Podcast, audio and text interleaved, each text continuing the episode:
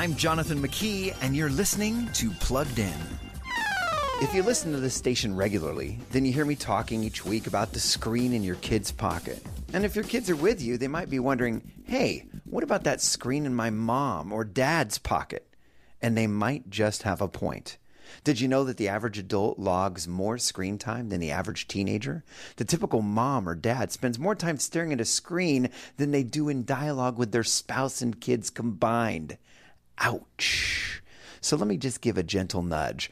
Our phones can be great tools for connecting with people outside the room, just as long as they don't interfere with our relationships with the people inside the room.